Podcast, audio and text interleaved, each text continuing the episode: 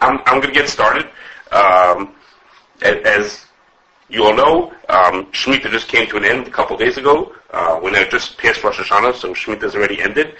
Um, and um, for farmers, that means is that the Shemitah's over. Um, the, the, they're allowed to work on their lands, um, and the, the regular, you know, what we think of the halachas of Shemitah don't apply anymore. Um, but a number of the halachas of Shemitah do continue um, into the into the year after Shemitah, which is where we're holding right now. Uh, and um, one of them is actually something that's going to be in this week's parsha, not directly related to Shemitah, um, and that is that the, the mitzvah of Hakel, um, in a time when they counted Yovel, they had a mitzvah of Hakel on the Sukkot after Shemitah, that unfortunately we're not going to have this year. Um, but one group of halachas, that, and there are little halachas about vegetables, there are special rules of svichin, a little bit that apply after Shemitah ends, but by and large, um, vegetables that are harvested after um, Rosh Hashanah are, do not have any restrictions on them. They don't have Kedusha Shvias. There are no special rules to them. Um, but what does apply is fruits. Um, the, the, the, way the halachas of Shemitah work is that fruits that grew um, a certain amount during Shemitah, they, they, had a certain main part of their growth during Shemitah, those fruits have Kedusha Shvias. They have Kedusha Shvias um, regardless of when they get harvested. And therefore, for example, um, wine that from the grapes that grew during Shemitah will not become, will come to market in the next couple of months, and then will be around for a couple of years afterwards um, as they stay around on the market, and those will all have the special rules of Kedusha Shvias. And what we're going to talk about today uh, is that for fruits, also most fruits are included in this din, and they come to they had their main growth during Shemitah, and they when they come to market at the end of Shemitah or into the next year, they continue to have Kedusha Shvias. As an example, dates um, from Shemitah first came to market a couple, only a couple of days before um, Rosh Hashanah. And so they, those, as of that day, they started having Kedusha Shvias, and they had Kedusha Shvias for, many months. As long as they stay on the market, they will have Kedusha Shvias. We're, we're, specifically talking about the Dalad Minim, uh, coming up to Sukkot now, Dalad Minim, which is for many people in Chutzar, that's their, their only chance that they see uh, produce from Eretz Yisrael. We're going to talk about the Kedusha for those, um, for those different items. Okay, so we'll start with the simplest one.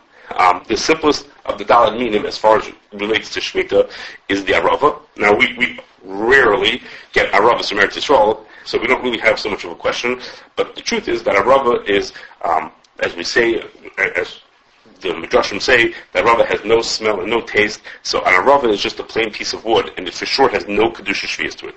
So there may be rules about what farmers can do as far as growing and taking care of their aravas, uh, but as far as people who have them, there's, there's absolutely no restrictions or dinim at all relating um, to aravas from Shemitah.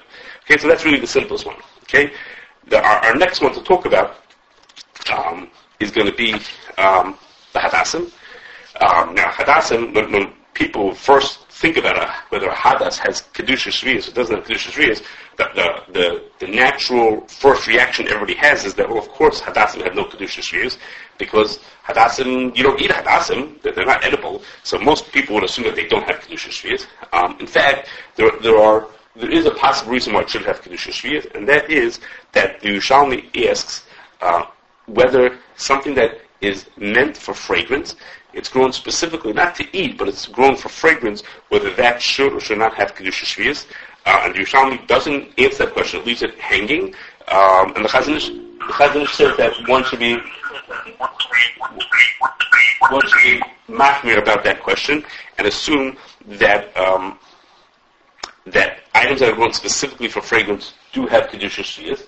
Um, and of course, an, an, example of that is um, our hadassim. Uh, hadassim are used by people um, specifically um, for the for the smell of it. Think of like you know there are Sfardim who use it every Motzei Shabbos for their besamim, um, and so it's, it's something that's used for it's used for fragrance, and therefore there actually is a basis in this Yerushalmi. Yerushalmi is not talking about hadassim, but certain flowers such as hadassim that are meant specifically for fragrance sh- potentially have kedusha shvias. Okay, so uh, so for now now hearing that we would say that there would be a concern of uh, kedusha shvias for Hadassim. Of course, we get many Hadassim for Israel. However, the Ohr Sameach um, has a reason to think that there should not be Kedusha Shvias. Okay, the Ohr Sameach, uh, in all places, of, of, all places to be, is in Hilchas Parah Adumah, and he's talking about the following. the, the Mishnah there says that one of the things you use when you make a parah adumah is an azoiv, a certain bush, uh, uh, branches from a certain bush, and the din is things that are used for, things that are used for the parah adumah need to be tahor to, to a much higher standard of tahara than we usually are accustomed to. And the din therefore is if the azoiv had been taken off the ground to be used um, as a food type item, then, and it even got it all wet, it already becomes tamei, too tamei to be able to be used for parah adumah. Okay, even just getting wet is already enough to make it not fit for parah adumah. But if you had cut it off the ground just to um, use it as a piece of wood, just as a branch, as a, as a twig, then it, it is then the fact that it got wet does not affect it, and it could be used for the parah adumah. So the Mishnah says, what happens if the person cut it off, not for either of those purposes, but he cut it off in order to use it for, um, cut it off to use it for the mitzvah, for the parah adumah. Um, then the din is, the Mishnah says is that it is considered to be a non-food item, and even if it gets wet, it stays tahor. So the Ohr Sameach says, you see from there, that if something is cut specifically to taken off the ground specifically to be used for a mitzvah, then um, it has it does not have it, it, doesn't have the status of a food. It doesn't have the status. It doesn't have the status of a food means um, doesn't have the status of a food means that it won't become. For this means it won't become tamei. For our purposes, it means it shouldn't have kedusha shvius either. So if so, he doesn't talk specifically about Hadassim. Um, we'll see what he speaks about in a second, but he speaks about, he says, therefore, items that are cut off with the intention of uh, using them for the mitzvah do not have Kedusha Shvias, and therefore, um, that should apply basically to all of our Hadassim. The Hadassim that we have, not, not the Hadassim that someone would buy in a, in a florist, or Hadassim someone would use for something. The Hadassim we buy for Sukkot, obviously were cut off for the mitzvah. And according to this Ohr Sameach, they would have no they would have no kedusha they would have no kedusha shvius to it. So um, there are many who rely on it, um, and there, there, are between these two reasons there are many who rely and assume that the hadassim that they get even from Eretz Yisrael, excuse me, do not have kedusha shvius it. So I, I, guess you can go either way on this. Um, this, this is that. Those are the p- parts of the question. First of all, should it maybe have kedusha shvius because it's m- intended for fragrance? And even if it does have, but theoretically Kedusha Shvius, does it have Kedusha Shvius when it is cut off specifically for the mitzvah? Okay, now we move on to what's the most, um, you know, I'm, I'm going to, before I move on, let, me skip for a second. Um, uh, to go to a lulav, um, the question of whether a lulav from Eretz Yisrael should have Kedusha Shvius. Um, so if, if you were to just open up a Gemara Sukkah, uh, you would definitely walk away with the impression that a lulav um, has kedusha shvius to it. Um, the, the, the, the Gemara talks about that the Lovin have kedusha shvius. The Gemara is even bothered that there's a Mishnah that talks about how you get an esrig on shmita without transferring money to the wrong person. Um, we'll talk about a little bit more about that in a second. And the Gemara says um, the Gemara strongly gives the impression that a lulav has kedusha shvius to it. Um, and the, what would be the reason for lulav to have kedusha shvius. A lulav also, nobody eats lulav. Nobody eats the, the, those branches. So the reason why a lulav should potentially have kedusha shvius is because for shmita, not only do food items have kedusha shvius, but also meichel behema, things that animals eat, also have kedusha shvius. And on top of that, there's another thing. Anything which the use of the item also is the way you it gets destroyed while you use it. The Gemara's Mutahana also Bi'ur Shava. When you, you use it and you, while you use it, it gets destroyed, that item also has Kedusha Shvius, even though it's not a food item at, at all. So, um, the Rashi explains there that uh, uh, lulav branch, uh, a palm branch, when it opens up, can be used as a broom. And as a broom, when you sweep with the broom, the use of the broom is happens together with it getting worn out, and therefore it, it should have kedusha shvius. Um, so the Gemara, the simple reading of the Gemara is that a lulav does have kedusha shvius, to the point that the Rambam, who does not say that a lulav has kedusha shvius, the, the first will speak about why doesn't he say that? Why doesn't he tell us that a lulav has kedusha shvius? And there's this back and forth, uh, different opinions whether a lulav does or does not have kedusha shvius. Whether what the Rambam really holds, whether he does or doesn't have kedusha shvius. Um, and um, the, the, there's an interesting thing in Rav Kapach's uh, version of the Pirush of Shnais Rambam, he brings that the Rambam and his of Shines on that Mishnah first wrote one explanation as to why, uh, one reason as to why uh, Lulav in the Mishnah doesn't have Kedusha Shvias. That reason was more uh, consistent with what, with what the Gemara says.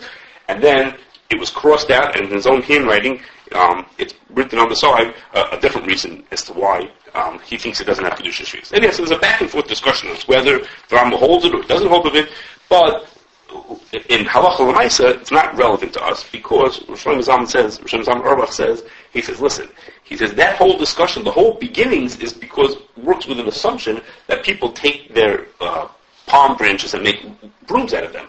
But that's not something that any regular people do nowadays. I mean, it, it, by no means is that the common way to use uh, a palm branch nowadays. And, for us, it's basically just a piece of wood. And the Mela, nowadays, it wouldn't have Kedusha Shvias. So, so it's a theoretical question in the Gemara whether in those days it, it should have had Kedusha Shvias, but nowadays for us it for sure does not have Kedusha Shvias. Um, that's an assumption that people work with, that the Lulavim they get from Eretz Yisrael um, don't have any Kedusha Shvias. Um, we work with that. It, it, speaks about whether that same rule should apply to food items. What would be if there was a food item that people don't eat very much of, um, but in, in, a lulav, which is a non-food item, he says it, it's really clear um, that if nobody uses it anymore as a nobody uses it anymore in a way that would be hanasa shava, then it does not have kedusha shvius. Okay, so that leaves us with just one, um, just one of the dalaminim, the esrog, which is again the most famous one, is the question of should it or should not have kedusha shvius. So um, as I mentioned, the Mishnah talks about that an esrog has kedusha shvius. The obvious reason why um, an esrog has kedusha shvius is because it's edible. Um, think of you know going to the fruit store buying lemons, or people make esrog jam out of it. Um, in other countries, particularly, they use it all the time. So it has kedusha. It, it is assumed to have kedusha shvius, and there is there is a machlokes as to which esrog has kedusha shvius we work with the assumption that the Ikar Hadin is that the Esrog that grew during Shemitah that has Kedusha Shvias, that is to say, the Esrog we have for this year, but there is a sheet of Rambam that says that it also has Kedusha Shvias if it was harvested during Shvias, which would mean is that last year the Esrog could had Kedusha Shvias, but also, um, although the din does not, it's not like the Rambam, people are machmir, and they, they don't, they, they'll harvest last year's Esrogim a year ago. They harvested their esrogim before Shemitah started to avoid that problem. Okay, but we're holding today with the esrogim we have would, that come from Eretz Yisrael would have grown during Shemitah and had kedusha shvias. Um, so now, the, the, first question we have, the, the, first thing we have to just mention is that if a person were to get an esrog from someone who did not keep the halachas of Shemitah, he got an esrog um, from someone who was not, he was not being particular to follow the regular dinim of Shemitah. Um, as an example, if I'm, if I'm a person who would not accept the kulas that come along with the heter mechira, but the farmer did. So the farmer grew the the esrig and um, did not treat it at all with kedusha. He didn't treat it in the way he was supposed to. He didn't grow it and harvest it and take possession of it in the way he should have, according to my way of seeing it. Then um, the din is that esrig, although he may have done the wrong thing, that esrig remains kosher for the mitzvah. Um, but we'll see in a second, there are restrictions about like buying that esrog. But the esrog itself remains kosher for the mitzvah. Okay, but most of the esrog we're going to see here in Chicago, well, lots of them, we've spoken to some of the merchants, lots of them are going to be coming from, um, lots of the esrog we're going to see are going to be coming from chutzarts. They don't have any uh, Shemitah questions at all. But the merchants also told us that most of them said they will be carrying um, esrogim from Eretz Yisrael. So the those esrogim that we're going to see are primarily not going to be ones from farmers who did not keep Shemitah, or from farmers who relied on Heter Mechira, but rather we're going to see esrogim that are from Oitzer Bezin. What's an Oitzer Bezin? Oitzer Bezin means the following. If during Shemitah, um, fruits and vegetables that grow are hefker. So that means that if someone has oranges growing in their backyard, um, or in their farm, they have, you know, 100 orange trees, then those oranges are hefker, and anybody who wants to can take them uh, which is wonderful. Everyone can go take them. Well, the thing is that it's a little inconvenient or a little inefficient to say that the oranges are hefker and everyone can take them when, especially nowadays, people don't live out by the farm. So the farmer's neighbors can all take an orange or two, but basically most of the oranges are going to go to rot and everyone else is not going to have what to eat. So, what the Tosefta says is, what you could do is you could set up the Bezdin, the, the community can set up a range for someone to collect all the oranges from the field, take all those oranges and bring them to town where the people who want them will be able to eat them. So, for example, if the, if the farmer's got, he has his farm and he has a, uh, has hundred orange trees, someone can come along, take the oranges off the tree, put them into boxes and ship them into Bnei Brak so the people in Bnei Brak can have oranges to eat um, during Shemitah. Uh, and that's called a, a an Oitzer Bezin, Bezin's storehouse. Bezin holds on to all these things for everybody, and they distribute them for free. The fruit is free because it's Hefker. It, it was Shemitah produce, it's for free. Well, even though the fruit is for free, but Bezdin is allowed to charge for their expenses that they had in bringing those fruits to town, to the market. So, for example, if Bezdin hired someone to harvest them, and then they put them into boxes, and they hired someone to truck them into town, and they hired someone in town to stand there and give out, you know, give out the fruit and, you know, hand them out to everybody, all those, all those expenses Bezdin could recoup um, and in fact, nowadays it's become very popular, more and more popular each meter that they use Oitzer Bezdin. And what they'll do is the, the, the Bezdin will actually hire the farmer himself to be their representative. So the farmer who can't work his field on Shemitah, it gives him a chance to make some money. Um, they can hire him to do that kind of work. Plus, the farmer is, of course, the one who's most suited. He knows very well how to harvest and package and deliver fruit. That's what he does every all the time. So he's he's a great candidate to be that. Um, so in fact, um, the Bezin will hire those people, and those people will um, work for the Bezin. So the Bezin hires all these people, collects all the fruit, and sends them off to people, and um, and that's called that's called Urcha Bezin. And the Urcha Yisrael, it doesn't happen just for Sukkot; it happens all the time. Bezin harvests a certain fruit, brings it to town, and makes it available to people at whatever price they do. So the first, and, and that's the, the, the, lots of the Israeli, uh, that's right, we're going to see are going to be coming through some sort of an Urcha Excuse me. So the first question to be raised is that, no, so before I go on to my question, those fruit, of course, have Kedusha Shmias. They grew during Shemitah, they grew in Eretz Yisrael, they, they have Kedusha Shmias in. The question, the first question you have to ask is that the din is that a person is not allowed to export Perish Shvias out of Eretz Yisrael. You're not allowed to, one of the rules of, of Kedusha Shvias is that the produce has to stay in Eretz Yisrael. So how is it that we will ever see um, Esrogim have Kedusha from Eitzer Besin when one of the rules the Besin should have is that you can't export that produce. Um, it's actually a very serious question. Chazon Ish Taka was machmir and said you should not. You should in fact not. A person maybe could take one out for themselves, but there shouldn't be mass exporting of them.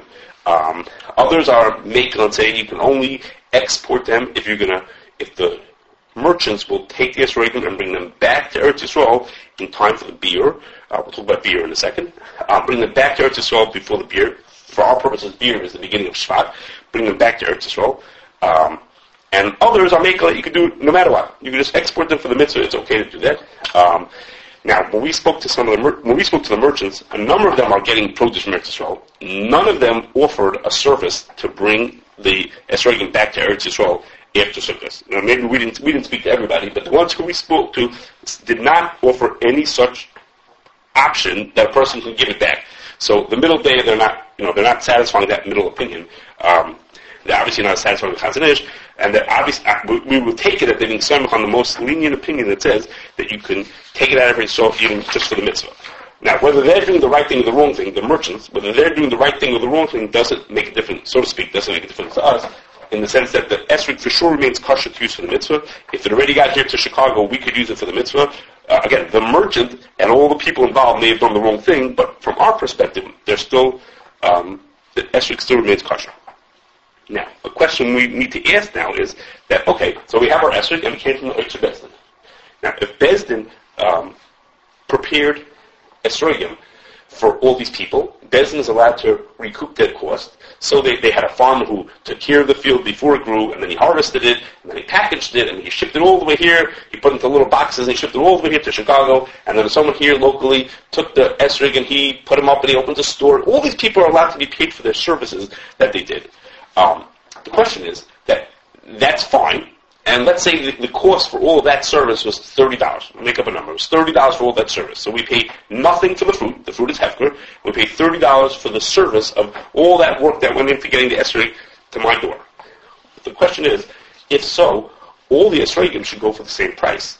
All the esrogim that are being sold all have the same amount of effort to produce them. It doesn't cost more to um, ship a, a gorgeous esrog than to ship a chinuch esrog. They're all the same. What's the difference? If it costs, if, if the number is thirty dollars, it takes to get all the way from there to here, then they should all be one price.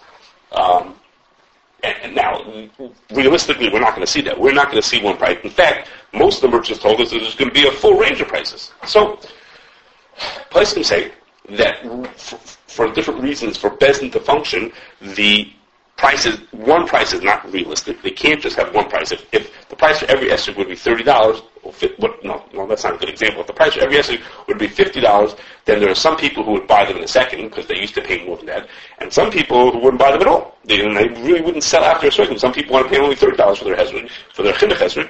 Um, so realistically, Bezdin can't just charge one flat price, and they say it's okay to charge a number of prices. Um, but a way of preserving the idea that we're not charging for the fruit, when the better esrog is not charging more because it's because the fruit is better, because we're not allowed to charge more for a fruit that the one over the other, because there's really, really, the fruit itself is hefker. We're only charging it to help Bezdin recoup its cost. Therefore, the, the right way to do it is that the esrogim should come in closed boxes which is to say the esrog should come sealed and say, you know, it could be in different groups. It could be a sug aleph esrog and a sug beis esrog and a chinuch esrog, or however many groups you want to make. But the, the, fact that people get to choose, I want this one instead of that one, um, takes away from the fact that they're not supposed to be paying for the fruit. They're only supposed to be paying for all this labor. And labor-wise, there's no difference between the, the first one and the second one. They both have the same amount of effort going to them. Um, so it, it's very, it, it's not such a great system to have in open boxes. In fact, most merchants here told us that they will be using open boxes, and you can pick whichever one you want to. Um, some businesses do not do that. They actually come already sealed. Um, I know one person in a different city who's doing that. I'm sure there are others as well. Um, and they come grouped, but in, within the group, it's sealed, and you don't get to, so to speak, choose which one you want to. Okay. So one last point before we get to some of the details of how to deal with this esrog is I had mentioned to you that the Or says that if something is picked specifically for the mitzvah, then um, doesn't have doesn't have kedusha shvius to it. So he asks himself. Excuse me. He said, "How can I tell you if you pick it for the mitzvah it doesn't have kedusha shvius? If so, an esrog that our esrogim shouldn't have kedusha shvius. Uh, if a person picked the esrog specifically to use in the mitzvah, how could it, how could it have kedusha shvius when it was picked for the mitzvah? Now, in other words, the case in the Gemara, maybe he was talking about a person who just happened to have an esrog in his backyard and pulled one off and happened to be selling it to someone else, maybe. But how could it, what, what about for us? Realistically, all of our esrogim are picked specifically for the mitzvah. So if, if he was right that somebody picked for the mitzvah has no kedusha shvias, then that should be the same here also. So he answers that the, there's a Gemara in Sukkah, um, that's the Vav, that talks about, not exactly, but basically that says that um, an esrog, in order to be kosher for the mitzvah, needs to be edible, you need to be allowed to eat it. So he says, when a person picks an esrog off for the mitzvah, they are inherently taking it off to be a food item, because it's one of the requirements to, of a esrog that it be a food item. So when I say I'm picking it off for the mitzvah, and I'm picking it off for food, it's the same thing. Picking it for the mitzvah has an element of picking it for food also, and therefore it has kedusha shviz. Okay, so let, let's move on. Um, I will I will mention as a little side point, um, which is the Izu Yerushalmi, um, not in Shviz, I believe it's in Orlah, that asks whether trees that were planted specifically for the mitzvah kedusha shvius, and it leaves it hanging. Um, I, seemingly not on that because or else we wouldn't have kedusha shvius to it. Okay, so let's let's go on now to say we have our esrog. Um, of our four meaning we have our esrog that has kedusha shvius to it. What are the dinim that apply to this esrog that has the kedusha shvius to it? Okay, so the first thing is that um, because we're getting our esrogim from Oitzer Besin, th- that means is the, there are no restrictions on how you pay for that esrog. What I mean to say is like this: Bezdin, Bezdin, and their representatives, including the, the person in the store locally who's selling the esrog is a representative of Bezdin. those people have uh, an amount that they're allowed to charge in order to recoup their expenses, but they're not charging anything for the fruit itself, and therefore um, there there are no restrictions on the money. What, what, what kind of restrictions would there be? Well, the first is, um, well, the, the main the issue is the reason why there should be restrictions are that if I buy something that has kedusha shvius to it, and I give the person a dollar for that item that has kedusha shvius, then the dollar that I gave also absorbs kedusha shvius. So now, not only does the food that I buy have kedusha shvius, but so does the dollar. If the person takes that dollar and buys himself a yarmulke with it, that yarmulke now, now the yarmulke has kedusha shvius. It actually goes off the money, transfers to the yarmulke. If the guy trades in that yarmulke for a for a, a, banana, now the banana has a kedusha shvius, the yarmulke does not. So the the when a person pays money for something with kedusha shvius, the money and everything bought with the money will have kedusha shvius, and therefore the Gemara says you can't buy something from an amaretz, from someone who's not going to be careful. You can't buy it from him something shmitadik from him because then he will have this dollar in his hand that he's not going to be used, he may not use in the way that he's supposed to. And not, he's not going to treat it with Kedusha Shmias. So, therefore, you're not allowed to pay cash, and you have to either pay it on credit, which would be for us nowadays mean to buy it on a credit card or use a check. The place can say you can use a check also. You, either you have to buy it on credit, so there's no cash change, changing hands for the fruit, or um, you have to buy law. You have to buy it together with something else, which is what the, the Mishnah talks about there, which is that you buy the lulav and the esrog comes along with it, so the money is not specifically for the esrog. Okay, so those are dinim that apply if a person actually pays for something with kedusha shviyas. He actually pays for an esrog that has kedusha shviyas. But nowadays, when we buy the Oitzer Bezin, remember, we're not paying for the fruit that has Kedusha Shvias. We're paying for all the labor and the materials that were required to get that fruit to me, to make it grow and bring it to me. But I'm not paying anything for the fruit itself. And therefore, the money that I pay for the fruit has no Kedusha Shvias to it. Um, and the, and the, there are no restrictions. I don't have to buy law. So some of some people, you know, can still remember back to paying and saying I'm buying the esrog and I'm getting the lulav with it, um, there are no such restrictions. And in fact, the, the merchants we spoke to said, yeah, they would all take cash. Uh, they were totally not um, thinking that there's any restrictions, which is correct. If they're buying from Eitzah there are no restrictions on that, um, on, on, the way they use the money. Okay. The next is um, the, the fruit has kedusha to it, and therefore it means is that on Shemitah, I'm sorry, on Sukkot and even after Sukkot, a person needs to treat it with kedusha, with a certain respect, and more particularly, a person can't do anything that would take away from the it being usable or edible.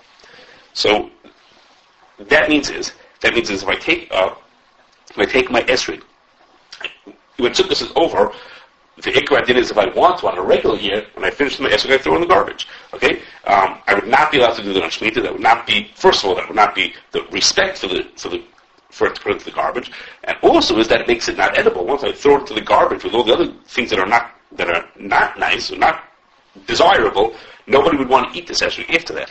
Okay, and for the same money, I can't take the estrogen, stick it into a boiling hot spot where it's going to shrivel up very quickly, because again, I'm making it not edible. So I have to be careful to do thing, to not do anything that would take away from the, the, the so to speak, respect of it, and or to make it not edible. But I don't have to do things to preserve it. So I, have, I can't, I don't have to actively try to keep it from spoiling. So, for example, I don't have to take it and put it into the refrigerator. Or there are people who will, you know, stick uh, cloves into the side of their esrog to keep it from, from keep it beautiful for many months afterwards. I don't have to do that. I don't have to consciously try to keep it from spoil, spoiling. But, excuse me, but I'm not allowed to do anything that would make it get ruined. Uh, and therefore, that means that means as follows: um, when let, us say during Shemitah, I use my esrog pack regular. When Shemitah ends, um, I can leave it on the counter or in, my, in, in, the box so that it can dry out. That's fine. I'm allowed to do that. Um, if I, I, do not require it, as I said, to stick the clothes into it, um, but I, I, I, can just leave it as is. Now, come the time that it actually dries out, comes the time that it's completely withered and dried out that nobody would want to eat it, or no one could eat it, then it has no more kedusha to it. At that point, I can dispose of it like any other year. I can throw it in the garbage, get from the Hilchot Shemitah, have to throw it in the garbage, um, and there's no problems once that happens. Now, but if, if, if, for example, the person had taken their esrog, stuck in clothes all over it so that it doesn't rot, Now, he wasn't required to do that, but he chose to do that. Then, if he comes a week after Sukkot, he would not be able to pull those clothes out because doing that will cause them to rot. If a person had taken an esrog and stuck it into a sealed container, I've seen people do that also, sticking to a sealed container so there's no air and the esrog doesn't rot. Well, if he put it into the container, he wasn't required to do that. But once he did it, he can't open that up now because doing that is causing it to get ruined. Okay, so if the person chooses to do something to preserve it once Shemitah, once Sukkot is ending, or at some point on Sukkot, now he's not allowed to undo that because that would be causing it to get ruined. Okay, so now, what, what are the rules? What would be the dinim on a person? I have my, my esrog gift to Sukkot. Um, as I said, you don't have to do anything to preserve it, but you shouldn't ruin it either. So, a person can use it in whatever is considered the typical ways of using um, a fruit, each fruit in its own way, whatever the typical way. Some foods are cooked or not cooked, or you know, eat raw, you peel them. However, you do, the typical ways of using it, you can use it. For an esrog, one of the common ways people would use it is to make uh, jelly or jam out of it, um, which would be okay. Um, you're, you are, I'm to you are allowed to do that. That's considered a typical use for you're allowed to do that. Uh, if somebody wants to do that or any other uses, they need to just talk it through with their Rav beforehand because um, because the the, the, there are dinim to be conscious of when you're doing that, which is to say, as you cook it, to make sure you don't waste or ruin any of it, but with limits to how much you have to be careful. For example, if you cooked it up in a pot, how much you have to be careful about the leftovers that are in that pot that are there to not waste them uh, while they're still edible. Um, so if, a person's going to be doing that, they need to speak that over with somebody. Uh, but it is within reason to do that We'll, we'll, say a little more details in a second. Now, there are some other uses that people have for um, esrog. Reese told me he's been asked by a number of people have told him that they use their esrogim to make um, whiskey out of it. Um, there's actually a shaila in uh, in in the Chaim Kanievsky brings a shaila about whether you can make whiskey out of um, things from Shemitah. Um, seemingly, you should be allowed to, if that's a typical use.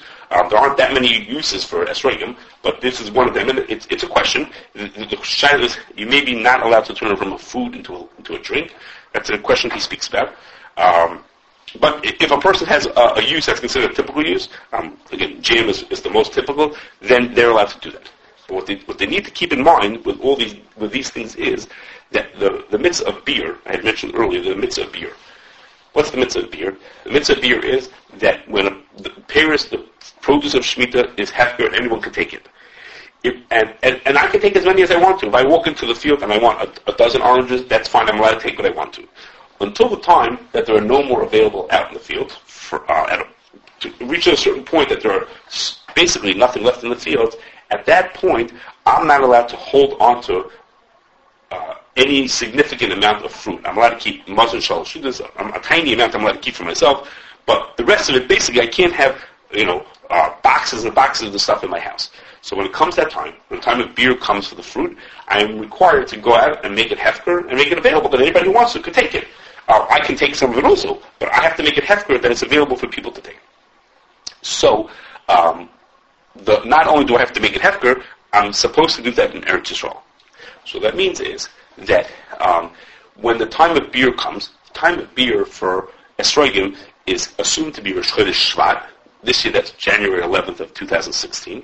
So when it comes that day, when it comes the beginning of Shvat, if my esrog is still edible, or my esrog is esrog jam, which is edible, Well, my esrog is a preserved esrog because I stuck pieces of cloves into it, or I turned it into whiskey, I did something that makes it that come Rosh Chodesh Shvat, this esrog is still edible, then um, that I'm required to do biur on that esrog. I can't do biur on that esrog. I shouldn't, I should say. I shouldn't do biur on that esrog here in Chicago. So what I have to do is, if I'm going to be making esrog jam, I have to think about how I make it. Are questions, but make sure you don't ruin it or waste it while making it. While I eat it, I have to make sure I don't waste it either. So well, I have to think about that. If I if I put jam on my bread I, and I don't finish the bread, I have to think about how, what do I do to. I can't throw that in the garbage until it gets inedible. But then also, if I didn't finish all of the jam or the whiskey or, or whatever before Rosh Chodesh Shvat, then I have to make arrangements that that esrog should go back to Eretz Yisrael. So it's something worth bearing in mind. Obviously, if it comes from Chodesh Shvat and you still have it, uh, but maybe even more so, a person who's thinking about making one of these food items has to plan ahead and say, if I'm going to be making esrog jam out of my out of my esrog when Sukkot ends, then realistically, will I be able to finish it before the time of biur comes, or if I won't be able to, do I have some way of getting it back to Eretz Yisrael? And, and you know, I, I, can't, I'm not just going to leave it in the airport. I have to think of a way to do it to get it to Eretz Yisrael and do the mitzvah biur. So that's something that's worth thinking about when the person sits down after Sukkot and says, okay, you know what, let's, let's stick this into a container and we'll keep it airtight and it won't get ruined. Um, okay, we'll have it, we'll keep our Shemitah Esrog forever. Well, it's not going to be really forever because eventually it is going to have to go back, um, particularly if someone has a number of them they will have to go back um, and be brought to Eretz Yisrael. Okay, that's all that I have to say. Does anyone have any questions? Okay, thank you for listening. Oh, yeah. go ahead. Can I, can I throw in a question? sure. Yeah, with regards to uh, the that are coming from Eretz Yisrael, and whether they're from Bezdin or from um, some other mechanism of uh, alternative to to Otzar Beis Din, what other options could there be out there for a striking from Perishkias? Okay, there, there's there's three choices that I can think of. There's Otzar Beis Din, that's the most common that we're going to see. There are some fruits that will have grown as from farmers who rely on the heter mechira. Um, from the farmer's perspective, um, there were no restrictions on what he could. There were very few restrictions on what he could do, and the, that as from for those who accept the heter mechira, that food does not have kedusha shvius. He can export it. He can sell it to you. He can you can do whatever you want to. There are no restrictions on it from the perspective of someone who accepts the heter mechira. If that esrog was to come to someone who does not accept the heter mechira, he would be allowed to use it for the mitzvah, but he would treat it with kedusha shvius. He would treat it as, with all the restrictions of kedusha shvius, including that he can't pay for it with cash and things like that because it's a full, you know, kedusha shvius to it. Um, so that's a that's a middle case where the farmer, the, the seller, didn't consider it to have kedusha shvius, and the buyer potentially would. And the third case is if you'd find someone who didn't hold to the heter mechira, it didn't do the heter mechira. He just had esrogim. I mean, if, if I if you lived in some place and you have an esrog tree growing in your backyard, and you did what the Torah said, you made it hefker, said anyone could take it. Well, that fruit clearly has Kedusha Shvias to it. And there, in that case, even the farmer didn't think that it doesn't have Kedusha Shvias. Not the, the, middle case. The middle case, the farmer relied on the Heter Mechira. Here, the farmer is happily tells you that it's Hefker and everyone can use it. It's not part of any, any kulas. That for sure has Kedusha Shvias to it. Um, and then the regular rules apply to it. Um, let me just say. What I don't understand is that there was a recent I mean, I, I, you know, forgive me for asking a question about a different organization, but there was a recent memo that went out from the ICA and the OU indicating that the Sregan this year, because they have Kedusha Shvias, uh, should be purchased together with the arba minim and not by themselves. Okay. Uh, well, that couldn't be. I'm hearing. That wouldn't be talking. I don't. I didn't. I didn't see this. I'm sorry. Um, that would not be talking about the Otzar Beis Din ones. Um, ones that are from Otzar Beis Din don't the money that you pay is not for the fruit. Doesn't all those kind of restrictions don't apply. The money you're paying is for labor and boxes and things like that, and there are no restrictions on that. If you were to be buying uh, one from again, if you bought it from someone who sold it because he relied on Heter Mechira, and you did not want to rely on Heter Mechira, then that would be accurate. But if it's if it's from someone from then I, I wouldn't understand that language. Thank you. Nicole? Yes. Could you explain why uh, you, you spoke critically about uh, selecting, you know, open boxes? So even you said the price grouping is okay, but selecting is not. What, what's the problem with that? Why can't a person say, "Look, I don't care what I'm paying for. I'm paying for their effort. I'm paying for the labor. I don't want to. I want an accessory. I don't want to pay for the labor for something that I don't want to walk home with. Okay. Why, why is that a problem? There, there's, there's nothing inherently wrong with it. it, it you won't open up a shulchan and say, "Don't do that," because there's something wrong with that. But what's wrong is, as soon as the merchant allows people to start doing that, then in essence, or, or in appearance, what's going on is you're paying for the fruit. I look at two and I say, I like that one. How much is it? He says, $50. I said, I like that one. How much is it? 75 And then I make a choice whether I should buy it or not buy it based on the look of it. So then I'm, I'm really, I'm, or I'm giving at least the impression of buying it based on why how I like the fruit. The fruit is hefker. The, I'm not paying more because I got a better box. I'm not paying because I like the guy's delivery. I'm paying more because I like the fruit. That I don't. I can't say it is, but it has an appearance of not really living up to the Otzar Beis Din. Mm-hmm. What are circumstances where mushroom sort of have different categories of, of a and they have Sagala, Sudet, Sug Gimel.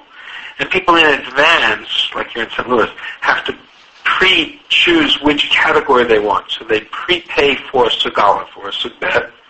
But once they've prepaid, now the Yisraelim arrive, within Sug they can choose whichever one they want. Okay, I, I, guess that's what Robert Friedman is trying to say also, is that within the, if I'm, if I'm paying my $50 for my Sug, whatever I get for $50, then why shouldn't I pick which one I want? I like this one better than that one. Okay, the, the, the reason why can talk against it is only because of the appearance of it.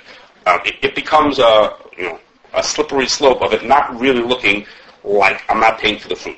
Uh, you can argue, and uh, again, going to see it here, here in Chicago. I don't know what's in St. Louis. Here in Chicago, the merchants we spoke to are not using closed boxes. Um, and I guess that's what they're thinking. Is like, what's the difference? Once I, once I'm, once I'm charging for all the labor, blah blah blah, then why shouldn't I break it up? Mm-hmm. Okay. Uh, another question? Go ahead. Yes. When you when you said that um, if the um, uh, one second. Right, right. So if, if they're, you said obviously there, you know, there are three possibilities. Either you can't export them, either you can export them on that they're going to be returned, or or stop butter. So you said obviously they're not keeping the first, and uh, at least in Chicago, the people, at least the people you spoke to, are not keeping the second. So you said, okay, but you said, well, that doesn't affect you. You know, the, the consumer doesn't affect you. But did you mean? To, I mean, is there any? If, if the consumer buys it, is he off the hook from trying to return it because just is the mocha already exported it, can he say, well, you did the problem, you enough last year, it's not my problem, or now it's my problem because so, I have it in my possession? So, no, the, the thing is that if a person has um, Perish Shvius out of Eretz Yisrael, he's not required to send them back. You don't have a mitzvah to bring them back until biur time. But other than biur, you're not. If you got it, if it's out of Eretz Yisrael, you don't have to bring it back. All I said was is that there are those who say if you bring it, if you bring it out of Eretz Yisrael with the intention of bringing it back, then you're allowed to do it. So that's a, that's a, a judgment for the person taking it out. He may not be over anything because he took it out with the intention of bringing it back. That affects his being able to take it out. But once it got out, there's no mitzvah to bring it back. So, so I have it, however it got here, I have it, I don't have to bring it back.